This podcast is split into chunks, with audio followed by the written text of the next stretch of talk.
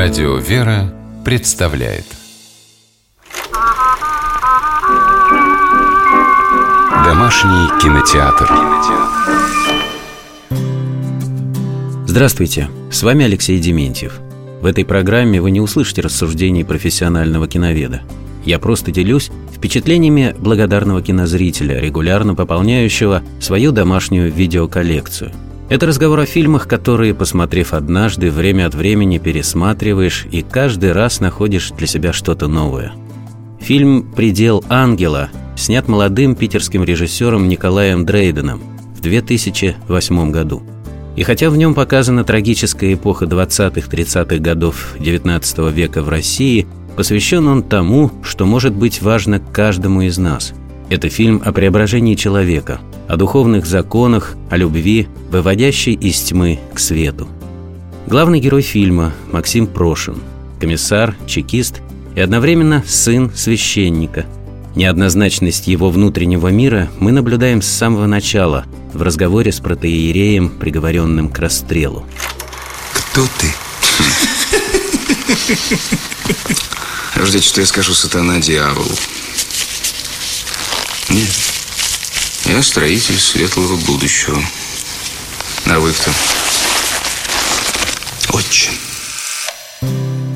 Прошину приходится убить батюшку. И это убийство дается ему нелегко, и физически, и душевно. Однако он верит в идеалы коммунизма и, следуя приказу начальства, отправляется на совершение нового преступления. Ему поручают тайно под видом послушника проникнуть в православный монастырь на территории Финляндии, чтобы уничтожить там генерала Карла Маннергейма, крайне враждебного советской власти. Наблюдая за жизнью Прошина в монастыре, невольно ощущаешь, как меняется его внутренний настрой. Лицо его светлеет, глаза наполняются добротой. Он, несомненно, обладает большим душевным потенциалом, который раскрывается в общении с простыми и добрыми монахами монастыря, в его наблюдениях за красотой северной природы, в художественных зарисовках. Максим очень хорошо рисует. Фильм показывает, как благодатная атмосфера православного монастыря преображает душу человека. Но советские власти ждут от Прошина исполнения поручения. Однако Прошин не в силах совершить убийство. Маннергейм оказывается простым и вызывающим уважение человеком. Он вступает с Максимом в разговор, крайне важный для дальнейшей судьбы монастыря – Финские власти хотят закрыть обитель, но Маннергейм сомневается и ищет подтверждение своего решения в ответе простого послушника. Вы сказали, что не знаете финский. Вы из эмигрантов? Да. Послушайте, мне надо принять одно решение. Оно будет зависеть от вашего ответа. Вы могли поехать куда угодно. Почему вы приехали именно сюда? Я не знаю, я верил в советскую власть, светлое будущее теперь. Не знаю. Идите. Бог с вами. Максим признает, что теперь он изменился, что путь, по которому он шел, уже не его – Генерал, будучи чутким человеком, видит эту незримую перемену в человеке и принимает решение сохранить монастырь.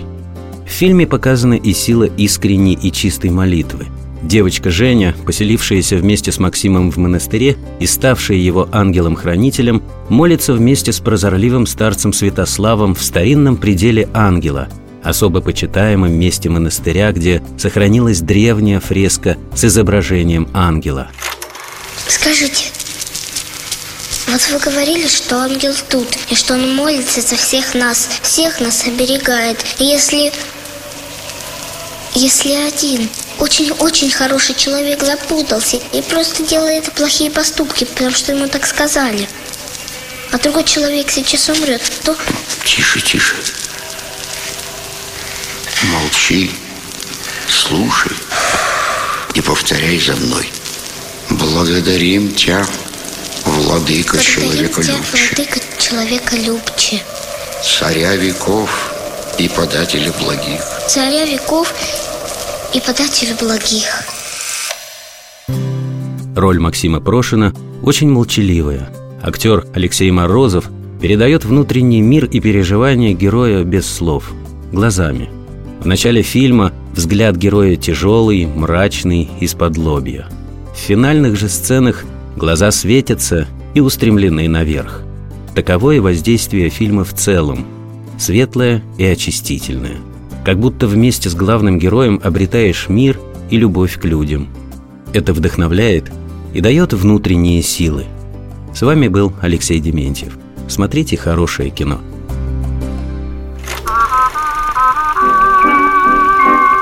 Домашний кинотеатр.